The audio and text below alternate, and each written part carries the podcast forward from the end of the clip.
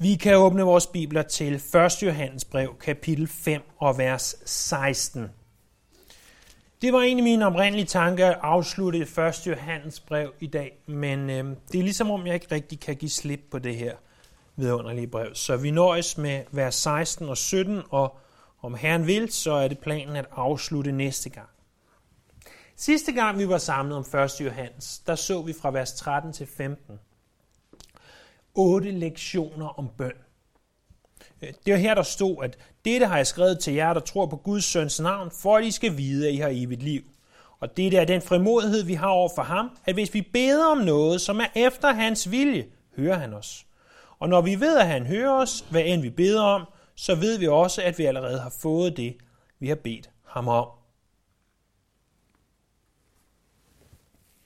De otte lektioner, vi så, det var, at for det første, øh, så må vi være kristne for at bede. For det andet, vi kan komme i frimodighed. For det tredje, øh, vi må bede for at blive hørt. For det fjerde, alle kristne kan bede. For det femte, at når vi beder, så må vi bede efter Guds vilje. For det sjette, det er, at Gud han lytter aktivt. Og det syvende, var, at du kan bede om alt. Igen, alt, der er efter Guds vilje. Og for det 8. og sidste, så er det igennem tro, at vi allerede har fået det, som vi beder om. Så frem til efter Guds vilje. Vers 16 og 17 bygger videre på emnet om bøn. Fordi vi kan ikke alene bede for os selv, og for at vi må få en god tur til, eller for at en sådan må gå godt, eller for at det må ske i vores liv. Nej, vi kan også bede for andre, ser du. Øh, det er det, som vi kalder i daglig tale for, i daglig kristentale, det er ikke et ord, man bruger i verden så meget, men det er det, vi i daglig kristentale kalder for forbøn. Og jeg er sikker på, at du øh, godt ved, hvad forbøn er, men, men for lige at minde os, hvad, hvad er os om det, så er forbøn det at bede for andre at bede på vegne af andre. Så det er ikke bare at bede for dig selv, men det er rent faktisk at bede på vegne af andre mennesker, øh, som måske ikke får det gjort selv, eller som har måske ekstra behov for den her bøn. Et af de første eksempler, vi ser i Bibelen på forbøn, og jeg siger et, det kan være det første, jeg øh, havde desværre ikke tiden til lige at grænske alle de første 17 kapitler af Bibelen igennem, for at se, om der var et, der var bedre. Men, men et af de bedste kapitler om forbøn i 1. Mosebog er 1. Mosebog kapitel 18. Det er her, hvor et Gud kommer til Abraham og, og siger sådan med andre ord, prøv at høre, jeg har tænkt mig at ødelægge Sodom og Gomorra. Og Abraham, der vidste, at hans nevø Lot op, øh, øh opholdt sig i Sodoma, siger, men Gud, hvad nu hvis der er 50 retfærdige i Sodoma? Kunne du så ikke lade være med at ødelægge byen? Gud siger, jo, hvis der var 50 retfærdige. Ah, okay, der er måske ikke 50. Hvad så med 45? Jo, jo, hvis der var 45, så skulle jeg nok lade være med at ødelægge byen. Men sådan implicit står der, det var der ikke. Hvad så med 40? 40. Og undskyld, jeg spørger igen, Gud, men, men 40. Det er stadig mange mennesker. Jo, siger Gud. Og han bliver ved Abraham, og undskylder også og siger, prøv jeg kommer igen til dig, jeg, jeg gør det, jeg bliver ved. 30. Ja, siger Gud. 20, ja. 10. Så ved jeg ikke, og, og det er jo der, hvor at, at vi kan få lov at spekulere, men ikke blive sikre før på den anden side af øh, evigheden. Hvad nu hvis Lot havde sagt, hvad nu hvis der bare er ingen retfærdige i byen? Jeg kan ikke vide, om Gud så har sagt, okay, så lad jeg være med at ødelægge Sodom og Gomorra, eller om det ligesom var her, den holdt og var parkeret. Men Lot, øh, Abraham stoppede, og, og Sodom er blevet ødelagt, og Lot fik lov til at undslippe med sine to døtre.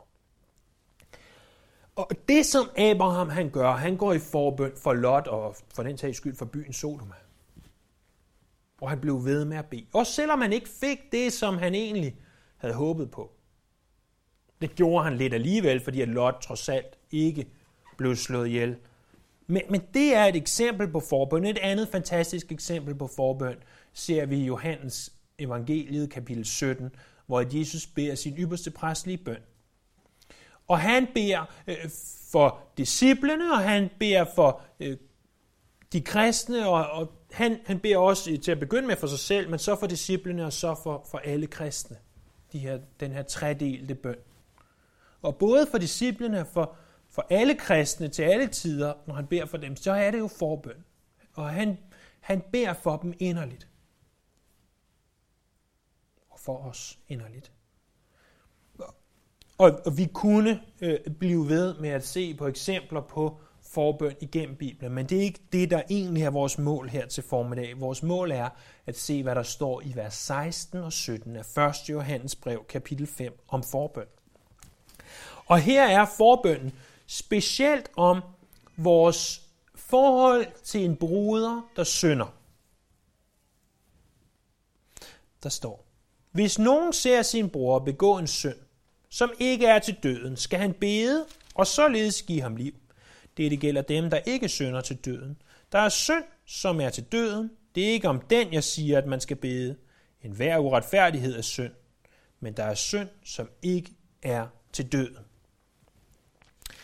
Der står, hvis nogen ser sin bror begå en synd, som ikke er til døden. Det første, jeg godt vil have, du ser her, det er, at der står, hvis nogen. Forbøn er ikke bare et privilegium, som Abraham havde, eller for den sags skyld, som vores ypperste præst Jesus havde. Forbøn er en ret og et privilegium, som nogen har. Den nogen, det er dig og mig. Der er ikke bare tale om, i situationstegn, den kristne elite, hvis der måtte have eksisteret sådan en. Der er tale om fodfolket, om dig og mig. Vi kan gå i forbøn. Vi kan kæmpe bøndens kamp. Johannes skriver, hvis nogen det er så nogen som dig og mig. Hvis nogen ser noget, hvis nogen gør det her, det er os. For det andet, der er tale om noget, du ser. Det, som der overordnet set står her, det er jo, hvis, nogen, hvis du ser en bror, der begår en synd, så skal du gå i forbøn for ham. Men der taler om noget, du ser. Ikke bare noget, du hører, ikke bare et rygte. Ikke noget, du, du tænker, at de der, de må, de må virkelig, ham der, han må virkelig kæmpe med den her synd. Der er altså tale om noget håndgribeligt i det her specifikke tilfælde. Der er også tale om en broder, for det tredje. Øh, og selvom nogen argumenterer for, at den broder er en, der bare forestiller sig at være en broder, altså forestiller at være en kristen, øh, så tror jeg altså, at den bedste øh, fortolkning her, det er, at, at der er tale om en en kristen. Fordi øh, i det øjeblik, du åbner døren og går udenfor, øh, så vil du jo ikke undres over, hvis en, der ikke er kristen, begår en synd. Det, det, det er ganske naturligt. Men hvis du ser en bror, der begår en synd, det vil vi heller ikke undres over, for vi ved fra 1. Johannes brev, at vi alle synder, også selvom vi er kristne. Men samtidig så ved vi, at for den kristne behøver det ikke være sådan. For den, der ikke er kristen, der er det ganske uundgåeligt, at de synder. For os, der er kristne, har vi en anden mulighed. Så brugeren her, det er altså en kristen, som gør en eller anden synd. For det fjerde, så er der i de her ord tale om en synd, som ikke er til døden. Og jeg skal nok komme ind på, hvad det betyder om lidt, fordi det er klart de vanskeligste ord at forstå i den her tekst. Men der er altså tydeligvis tale om noget åbenlyst, om noget, som man kan se, om noget, som, som sker, øh, og muligvis også ud fra, fra grammatikken kan man se, at det, og jeg siger muligvis, øh, at det er en, der er taget på færds gerning i en søn. Så, så du ser en bror eller en søster med fingrene nede i kagedåsen, så at sige. Øh, og hvad, hvad så? Som sagt, jeg skal nok komme tilbage til det her og til døden, hvad det betyder om lidt. Men så står der videre, hvis, hvis alt det her er tilfældet, så skal du bede og således give ham liv. Øh, det her, så skal du bede. Interessant nok, grammatisk set, så står det som noget, der vil ske i fremtiden. Hvis du ser det her ske, hvis du ser din bror med fingrene i kagedåsen, så vil du komme til at bede. Igen og igen og igen og igen og igen har vi set Johannes sige, at hvis du er en kristen, så er der visse ting, du helt per automatik vil gøre. En af de ting er, at hvis du ser din bror begå en synd, som ikke er til døden, så vil du bede for ham. Faktisk kunne vi udtrykke det således, at hvis du undlader at bede for din bror, så kan det sammenlignes med, at du fornægter ham eller hende Guds kærlighed. At du kan give en bror liv ved at bede for, det må ikke misforstås. Du giver dem ikke det åndelige liv. Det er Gud, der gør det. Du frelser jo ikke nogen i et evighedsperspektiv ved at bede for dem. Det vil være en ganske, ganske forkert og fordrejet øh, tolkning. Derimod, så kan du give dem livet tilbage. Forestil dig, at du, du ser, bare, lad os bare blive ved kagedåsen, øh, du ser en bror med fingrene i kagedåsen. Hvis nu at du var den bror, der havde hånden langt dybt nede i kagedåsen, hvordan tror du dit forhold på det givende tidspunkt vil være med Herren? Det kan godt være, at du stadigvæk vil stå op under lovsangen med løftede hænder og prise ham. Men hvordan tror du dit, dit indre forhold, dit nære forhold med ham, hvordan tror du dit andagsliv vil være med ham, hvis du var broren med hænderne nede i kagedåsen? Jeg må antage, ikke specielt godt. Hvis vi synder, eller når vi synder, mm, så har vi også en slags sløret forbindelse til Gud. Jeg vil ikke sige afbrudt, for det er ikke sandt, men slør. Øh, vi kan tage et, et ganske andet øh, praktisk eksempel. Hvordan tror du, at den mand, ægte mand, som vil være sin hustru utro, hvordan tror du, han vil have det i forholdet til sin hustru? Forhåbentlig ikke særlig godt. Og, og det er det samme, vi ser her, at når du så beder for manden med hånden i kagedåsen, og han pludselig finder ud af at have hånden dernede, det kommer der kun musefælder og hvad man ellers lægger i kagedåser ud af. Lad mig få den hånd ud igen. Men pludselig så modtager han, så fjernes sløret, og han ser igen Jesus klart. Livet, forholdet genoprettes. Så står der videre. Det, det gælder dem, der ikke synder til døden.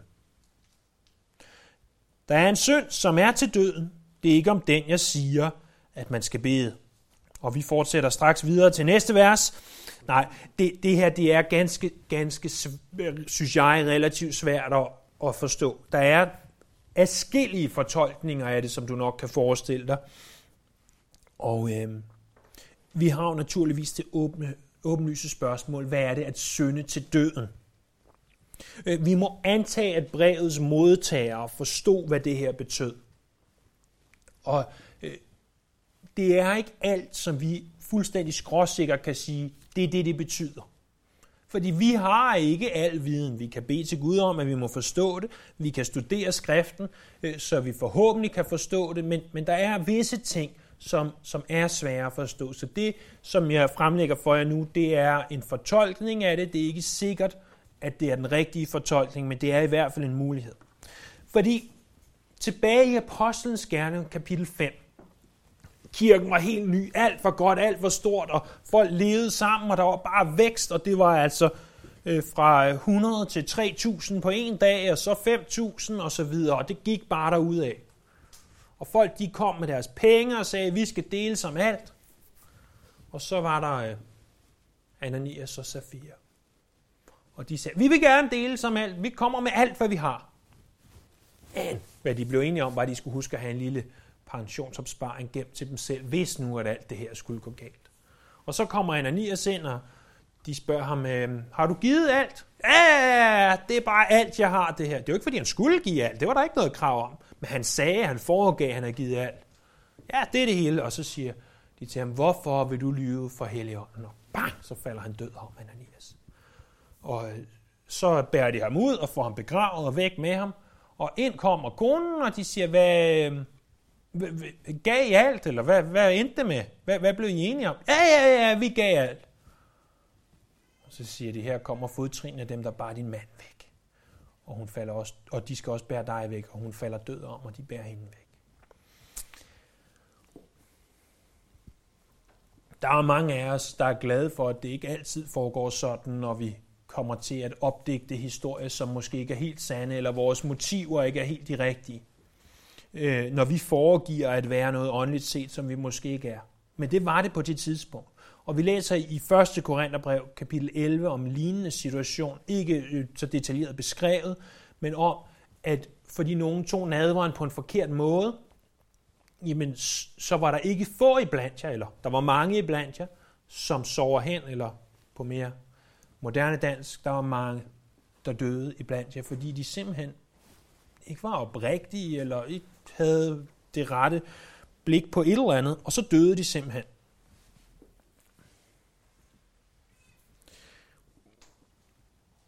Så åbenbart, om det så kun er på nytestamentlig tid, eller om det stadigvæk er sådan, så kunne, skråstrej kan en kristen altså åbenbart synde i sådan en grad, at Gud lader dem dø.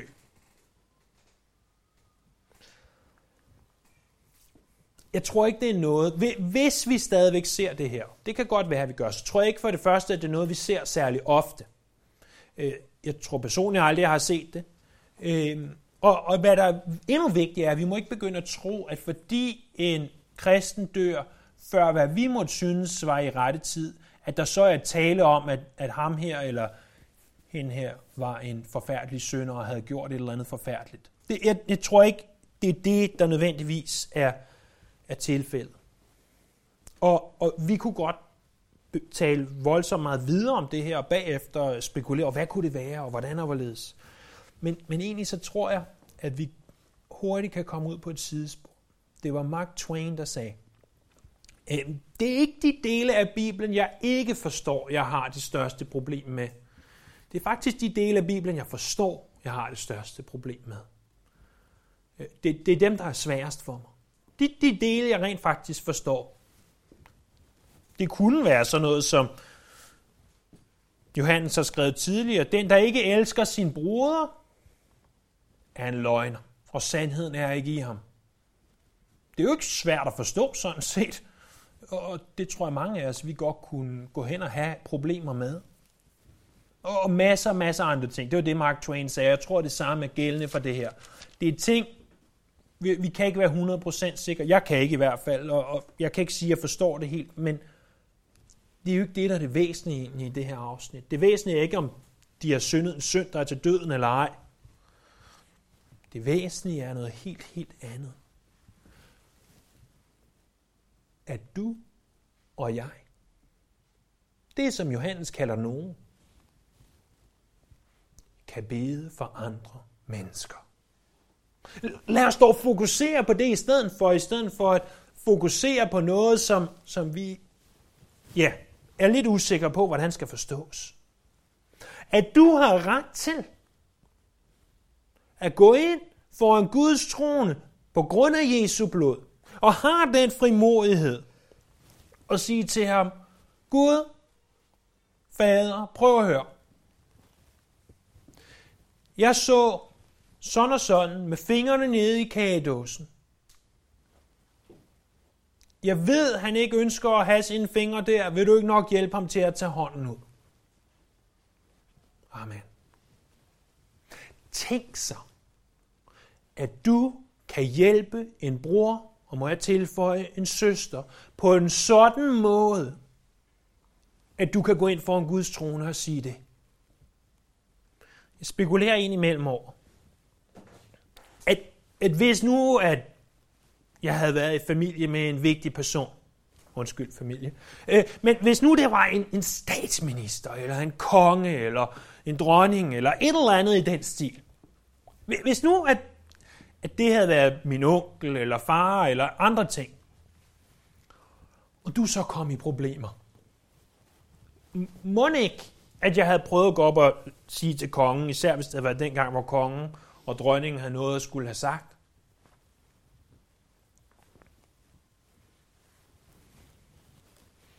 Prøv at høre, at sådan og sådan, hun er kommet i rigtig slemme problemer, og øh, kun, kunne det ikke være, at du lige kunne trække i nogle tråde? Jeg tror, at hver af os vil forsøge, i hvert fald hvis vi blev desperat nok, at gøre brug af det privilegium, vi vil have som, som familiemedlemmer til en, til en højtstående person, der rent faktisk havde noget at skulle have sagt. Og, og når jeg så tænker på det, så tænker jeg bagefter, hvorfor i alverden, når jeg har ubetinget fuld adgang til ham, der har skabt milliarder af stjerner og galakser og alt muligt andet. Hvorfor er det så, at jeg glemmer at gå til ham og sige, oh, prøv at høre, jeg har set den her situation, og jeg har virkelig dårligt med det. Kan du ikke nok hjælpe mig? Hvorfor, hvorfor er vi så mennesker? I hvert fald mig, det kan godt være, I ikke er helt så tungnemme som mig, men hvorfor er vi som mennesker så tungnemme, at vi glemmer det?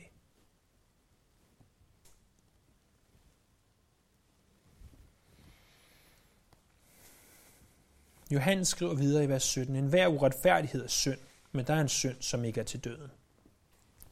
I den katolske kirke, og for den sags skyld også i, i, i hvert fald i nogen jødisk tankegang, der har man grader af synder. Øh, den katolske kirke kalder dem for dødssynderne. Det var de værste synder. Det var øh, hovmod og er hovmod, griskhed, nydelsessyge, misundelse, froseri, vrede og dogenskab. Så ikke noget med at være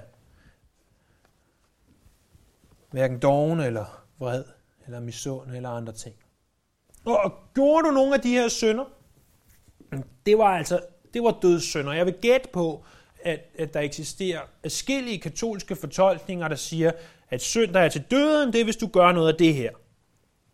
Men faktisk siger Johannes noget ganske andet her. Han siger, en hver uretfærdighed er synd. Vi skal ikke begynde at sige, at i, i generelle termer i hvert fald, at der er en synd, der er værre end en anden. Jamen, synd er synd. Uretfærdighed, det er synd. Punktum. Synd er lovbrud, har Johannes tidligere skrevet. Og det er korrekt, at vi ser tilbage i Postens Gerninger 5, som vi talte om tidligere med Ananias og Safira, at nogen bliver slået ihjel på grund af en eller anden synd. Og hvorfor Gud valgte at gøre det sådan, det ved jeg ikke.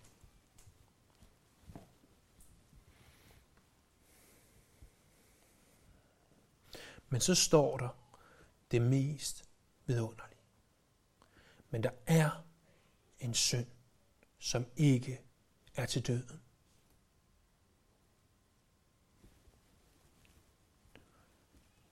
Syndens løn er hvad? Død. Romerne 3, 23.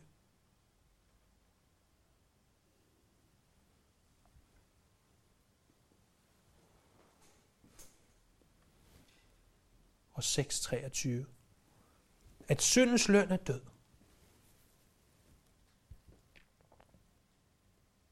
Men ikke øjeblikkelig død. Hvorfor? Fordi hvis den var øjeblikkelig død, så vil ingen af os være.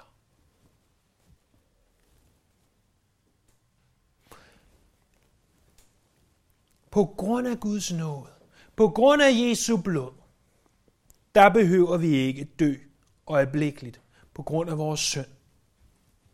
I stedet for, når vi tror på ham, bliver vi tildelt det evige liv.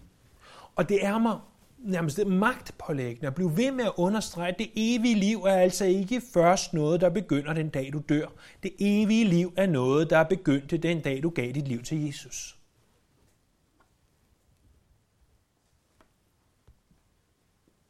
For det evige liv handler ikke nødvendigvis om længden af dit liv, men om kvaliteten af dit liv.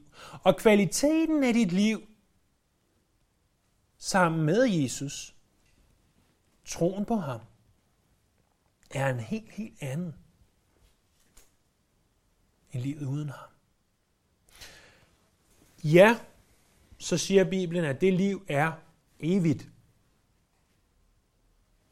Det vil sige, det stopper aldrig. Det vil sige, der er et liv på den anden side af døden, og det, det er jo fantastisk i sig selv. Men det liv er allerede begyndt nu. Inden vi slutter her, så vil jeg godt lige, at vi igen fokuserer på, hvad der er kernen i de her vers. Lad os aldrig glemme, hvad det er, der, der egentlig står. Det vi bliver øh, revet væk af, af de her fantastiske ord. Der er en synd, som ikke er til døden. At hvis du ser en bror synde, så bed for ham. Og så tænker du, ah, men det ser jeg aldrig. Hvad med Peter? Hvad med Peter? Jeg tror, de fleste af os er øh, temmelig bekendte med historien om Peter. Hvordan at Peter, han var altid den frembrusende i flokken. Øh, han, han var den, der sagde, lad os bygge tre hytter, Jesus. En til dig, og en til Moses, og en til Elias. Fordi det er så fantastisk at være her. Og så siger Gud, sådan, undskyld mig, men det, det var næsten det, han sagde, så lukker du Peter. Nok. Stop med at tale, hør min søn. Nå, tænker Peter så. Og på et andet tidspunkt, de kommer i Gethsemane for at fange Jesus, så hvad gør Peter? Sværet, prøver at hugge hovedet af vagten formodentlig, og er åbenbart dårlig til at kæmpe med et svær, rammer øret i stedet for, og Jesus må fikse situationen og sætte øret på igen. Det var Peter. Og Jesus siger, I vil alle forlade mig, I vil alle lade mig i stikken. Og Peter siger, aldrig, aldrig nogensinde. Og det er det samme aften, alt der med sværet, og aldrig nogensinde. Og hvad sker der senere på natten? Jesus? Aldrig hørt om ham, siger Peter. Og banner og svogler og siger, jeg kender ham ikke. Jeg aner ikke, hvad I snakker om. I lyver, I løgner, I... Ja, man hører næsten ikke Arne Olsen i hans ord. Og så fornægter han Jesus. Og i det, at hanen galer, og ved hanegaler, og Jesus kigger på ham, og Peter han bliver fuldstændig synd og knust. Åh, jeg har fornægtet Jesus, jeg har gjort noget, øh, en synd, jeg har fornægtet min herre. Men så i Johannes kapitel 21, det er der, hvor de har morgenmad på stranden ved Genesarets sø. Og, og Peter, han genoprettes. Og Jesus siger til ham, elsker du mig, Peter? Og Peter siger, ja, du ved, at jeg har dig kære. Og han siger det tre gange. Og så når vi så kommer til Apostlenes Gerninger kapitel 2, og Peter rejser sig op på pinsedagen og prædiker. Som udover Jesus, vil jeg våge påstå, på det tidspunkt intet menneske før havde prædiket. For lige pludselig, så var det et menneske, som var fyldt af Helion. Hvor han prædiker, og skille tusinder af mennesker bliver frelst den dag. Og han genoprettes. Og, og Jesus siger til Peter tidligere, Peter, Satan har bedt om, at han måtte sigte dig. At han må køre dig igennem sin mølle. Og så siger han, men jeg har bedt for dig. Og venner, det er det, som Jesus gør. Han beder for os, og vi kan bede for andre. Og tænk så, tænk så et privilegium, at Jesus bad for Peter, jeg er sikker på, at andre kunne have bedt for Peter. Og at du kan bede for de mennesker, som du ser gøre noget, som du tænker, det der, det var ikke smart. Det var synd. Lad os få dem tilbage på retsspor. Og lad ikke Satan få sejren. Og de mennesker har muligheden for at blive genoprettet og få lov til symbolsk, fordi det eksisterer ikke mere, men at stille sig op på pinsedagen og prædike, som ingen har prædiket før. Og ved du hvad? Der er en Peter gemt i hver af os. Der er en person gemt i hver af os. I hver af os er potentialet for at fornægte vores Herre. Er potentialet for at synde. Ingen af os skal gå fra og tro, det er ikke mig, der får fingrene ned i den kagedåse. Hver af os kan gøre det. Og hver af os kan være den, der har behov for, at andre beder for os. Så hvorfor ikke bede for dem, der måtte have behov for det, når vi ser det? Lad os bede sammen.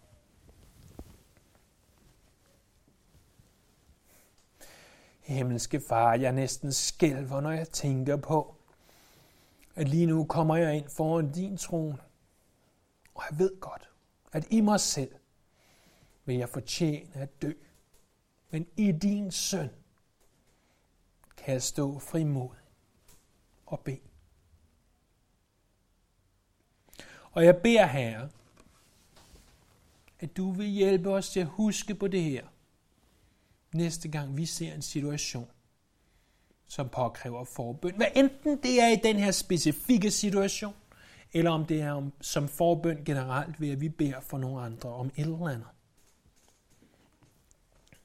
Her, tak for bøn.